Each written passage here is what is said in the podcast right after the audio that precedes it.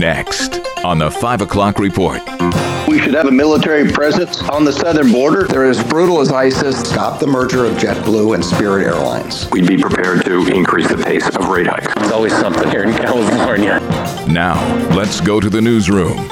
Border War. Good afternoon. Thank you very much for joining us. I'm Mark Webster. The deaths of two Americans, part of a party of four who drove into Mexico seeking discount medical treatment, has many here saying it's time the U.S. bring its full might to bear on increasingly powerful and out of control Mexican cartels.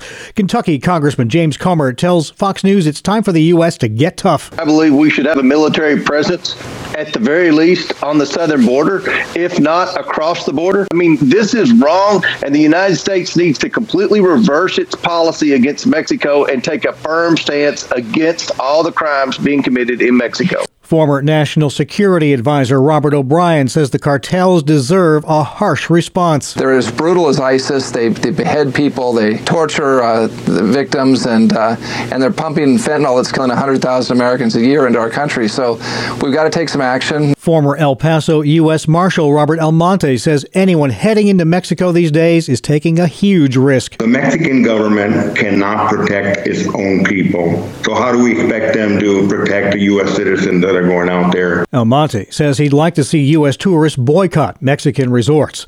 As for border traffic headed in the other direction, Reuters is reporting the White House is considering restarting the detention of illegal immigrants who were caught crossing the southern border, as well as reviving the policy of arresting migrants living in the U.S. who've been ordered to be deported. Do you fly JetBlue or Spirit Airlines? The federal government suing to block JetBlue's $3.8 billion merger with Spirit. JetBlue CEO Robin Hayes tells CBS Mornings What we're trying to do is make a bigger JetBlue to bring the JetBlue brand, the JetBlue product, the JetBlue people, and the JetBlue fares more nationally than we can do today. Legal analyst Jessica Levinson. What the DOJ is arguing is no, no, no. You're actually going to lock people out of the market. Spirit Airlines is a lower cost airline. And if you merge with JetBlue, it would hurt consumers who want that lower cost. If the merger were to go through, it would create the fifth largest airline in America. Lots of airline news this day, much of it involving United Airlines and none of it good. First came word of a weekend incident where a man tried to stab a flight attendant with a broken spoon, then try to open an emergency door during a flight from LA to Boston. The DOJ says the 33 year old believed the flight crew was trying to kill him after they asked him if he had tampered with an emergency exit door. Passengers tackled and held him down while the pilot made an emergency landing. Travel expert Peter Greenberg. When you interfere with a member of a flight crew, and by the way, that could be as simple as not obeying their command to acting out physically against them, you're in violation of a federal law. And then yesterday, two United planes bumped their wings while on the tarmac at Boston's Logan Airport. No injuries reported there except to the planes. This passenger had a front row seat for that one. We were backing off, taxiing to try and take off, and you know felt this thumb kind of jerked back a little bit. The FAA is investigating both incidents. A surprise visit to Iraq by Defense Secretary Lloyd Austin. CBS's Cami McCormick tells us why. He's the senior most official in the Biden administration to visit Iraq, and his trip comes ahead of the 20 20th anniversary of the U.S. led invasion there. And Austin said the U.S. is committed to keeping its military presence there. The U.S. forces are, are ready to remain in Iraq at the invitation of the government of Iraq to support the Iraqi led fight against terrorism. Next to Ukraine, where the battle for Bakhmut rages on with so much at stake. We're taken to one of the Ukrainian military's most vital lookout points, close to Bakhmut. It's where we meet Izhak, who keeps a close eye on Russian positions below.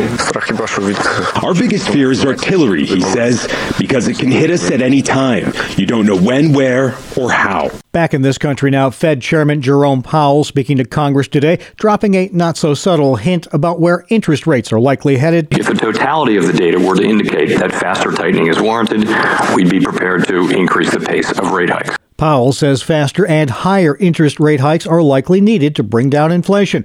Senator Tim Scott of South Carolina blames Democrats for the inflation the Fed's trying to tame thanks to out of control spending. Seeing American families struggle because of the weight of the government on their shoulders, seeing the devastation from South Carolina to Ohio is unbelievable. Meantime, Powell also urged lawmakers to act quickly to raise the debt ceiling or risk long-standing harm to the U.S. economy.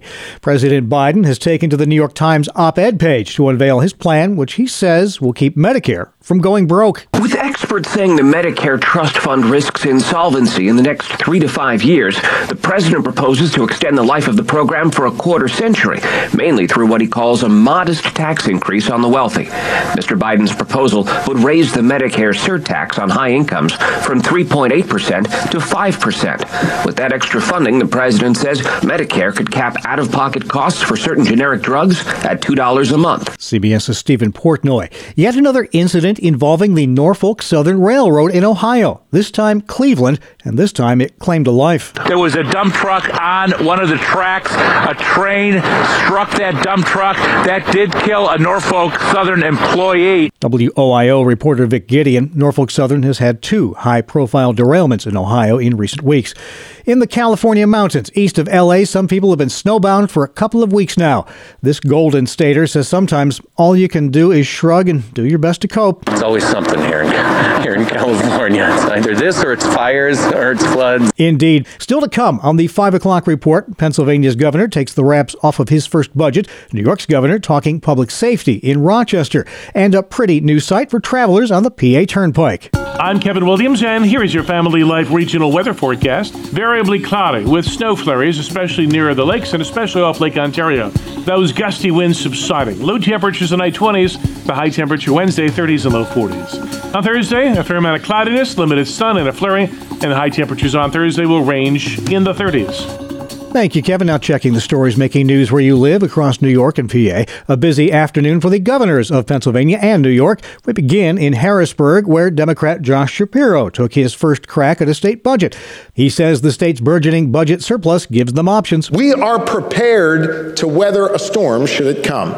And we can also afford to make critical investments for the good people of Pennsylvania right now. The first term Democrats' budget address this afternoon unleashing a $44.4 billion spending plan heavy on education, health care, and social services, including roughly a billion dollars for schools. Other highlights include a new state police fund, a hike in minimum SNAP benefits, a property tax rebate expansion, and elimination of an 11% tax on mobile phone service. He also wants lawmakers to raise the state minimum wage in PA to $15 an hour by next year. Public safety, the theme, as New York Governor Kathy Hochul paid a visit to crime plagued Rochester. The Democrat honored efforts to try to bring together federal and state prosecutors and law enforcement agencies to work together to solve the problem. There's natural silos that are created between different entities. When the community is experiencing a crime wave of epic proportions, they need you to work together as one team. That's what I'm so proud of happened right here in this community. Hochul's public safety budget includes additional funds for technology to help agencies share info quickly. She also plans to bring more officers into the ranks by adding two new state police academies. They said we only have capacity for two. I said, really? There's nowhere else in the state of New York we could have a couple more classes.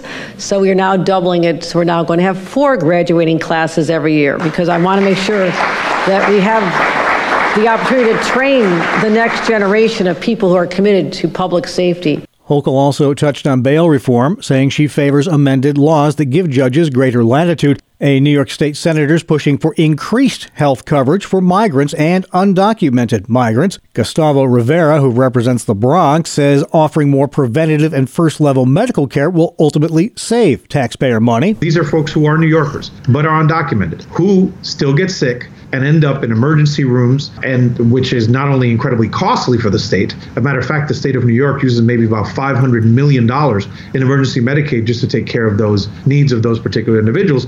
Now to Buffalo, a woman has been identified as one of two people trampled and killed during a concert in Rochester. Police say 33 year old Rhondesia Belton ended up being overrun while a huge crowd pushed toward the exit at Rochester's Main Street Armory Sunday night after the end of a rap concert when people inside thought they heard gunshots and fled. It's the last picture show in the Rochester suburbs. Regal Cinemas at the Greece Ridge Mall closing in a couple of days, part of the parent company's filing for Chapter 11 bankruptcy protection. The final movie to be shown at that 12 theater complex will be Creed 3 on Thursday at 7. Back to Pennsylvania, a new study suggests community led prevention programs are successful at reducing opioid overdose deaths in PA. We get more on that from Family Life's Brandon Dixon. Researchers at the University of Pittsburgh studied overdose deaths in 48 counties and determined those with community led strategies had a consistently lower rate of death from drug abuse. The data collected looked at opioid overdoses from 2016 to 2019. Experts found counties that included community organizations to combat drug use prevented nearly 2,000 opioid related deaths. Still, over 5,000 people a year are dying from drug overdoses in Pennsylvania. That's the equivalent of 14 lives lost every day.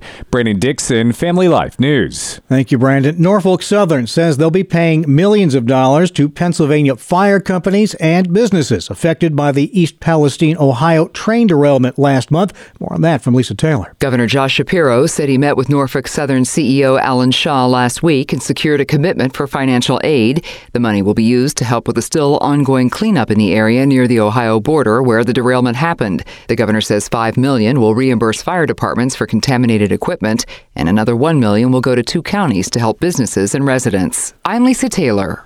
Lehigh Valley Health Network hospitals around the Poconos are loosening their mask restrictions. Health Network officials have decided to give you the choice to not wear a mask while visiting any hospital in the area, including the Lehigh Valley Hospital Pocono in East Stroudsburg. Masks are still required in emergency rooms and medical practice waiting rooms. And artwork created by Christian high school students now on display for travelers on the Pennsylvania Turnpike. The ceramic tile mosaic depicts the history of the Valley of Valley Forge State Park. Senior Daniela Flores was a participant in the school-wide project at Philadelphia's Archbishop Carroll High School. Overall, we were really inspired by the project. It was something we would create that would last, not just a temporary piece in a museum or something in a gallery, but somewhere where people from all over the U.S. and the world would be able to see our permanent work.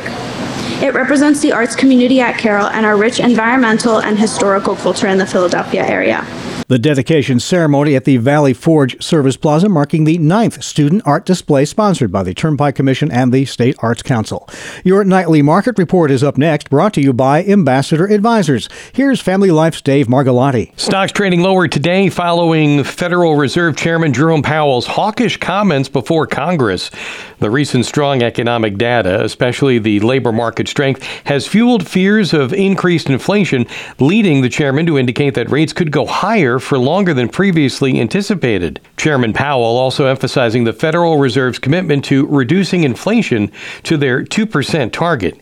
Each sector within the S&P 500 traded negatively as financials, real estate, and materials all had the deepest red day of the group of sectors. The Dow today down 575 points, the Nasdaq losing 145, and the S&P 500 was off by 62. Ambassador Advisors is a Christian financial planning firm helping faithful stewards do more. Online at ambassadoradvisors.com. Thank you, Dave. This is the 5 o'clock report on family life. It's tax season again. The good news is you have less than a 1% chance of being audited. I am Rob West of the Faith and Finance Minute. The bad news is mistakes on your return could increase those odds significantly. For example, carelessness with your numbers, failing to report income, or claiming too many deductions can all make you more susceptible to an audit. If you're self employed, listing personal expenses as business expenses, or claiming a home office deduction if you don't qualify will also raise red flags at the IRS. Romans 13:7 teaches, "Give to everyone what you owe them. If you owe taxes, pay taxes. If revenue, then revenue." As followers of Christ, we must always act with complete honesty and integrity. Manage your finances wisely with the easy to use FaithFi app. Download FaithFi, Faith and Finance from your App Store, or learn more at faithfi.com. Coming up on the 5 o'clock report, grab your spoon as we sink our teeth into National Cereal Day. Pink hearts, yellow moons, orange stars, green clovers, and blue diamonds. Part of this good nutritious breakfast. Dramatically delicious. I'm Kevin Williams, and here is your Family Life regional weather forecast. Well, the storm system that produced a narrow band of heavy snow last night, with heavy snows of 4 to 6 inches in the Wyoming Valley of Luzerne County in Pennsylvania, has departed. In its wake, gusty winds transporting in some moisture from the north will mean some lake flurries for some tonight into tomorrow, but nothing special. Our call for the night through the day tomorrow, variably cloudy with snow flurries, especially near the lakes and especially off Lake Ontario. Those gusty winds subsiding. Low temperatures in tonight 20s, high temperatures tomorrow mid 20s to the upper 30s across the region. On Thursday, a fair amount of cloudiness, limited sun and a flurry, and the high temperatures on Thursday will range in the 30s. Thank you, Kevin. Finally at 5, do you remember Mikey? Look at this stuff. Some cereal is supposed to be good for you. I'm not going to try it. Let's get Mikey. Yeah. He won't eat it. He hates everything. He likes it. Hey, Mikey. And Mikey would like National Cereal Day, which this is. The sugary snack that is traditionally served in a bowl with milk and spoon has been around since the end of the 19th century. There's even a local connection to it all. The story goes that in 1863, a vegetarian from Dansville, New York, invented what we now know as granola, a forerunner to the tasty sugary bowls of crunchiness now familiar to kids all over. The first sugary cereal in 1939, it was called Ranger Joe Popped Wheat Honey. Lucky Charms came out in 1964. Astronauts ate cornflakes aboard Apollo 11 before they landed on the moon. And the folks at Quaker Oats used an army cannon converted into a pressure cooker to create the world's first puffed cereals. I'm still a Rice Krispies guy all these years later. That's the world we live in for Tuesday, March 7th, 2023. Thank you again for joining us. I'm Mark Webster, Family Life News.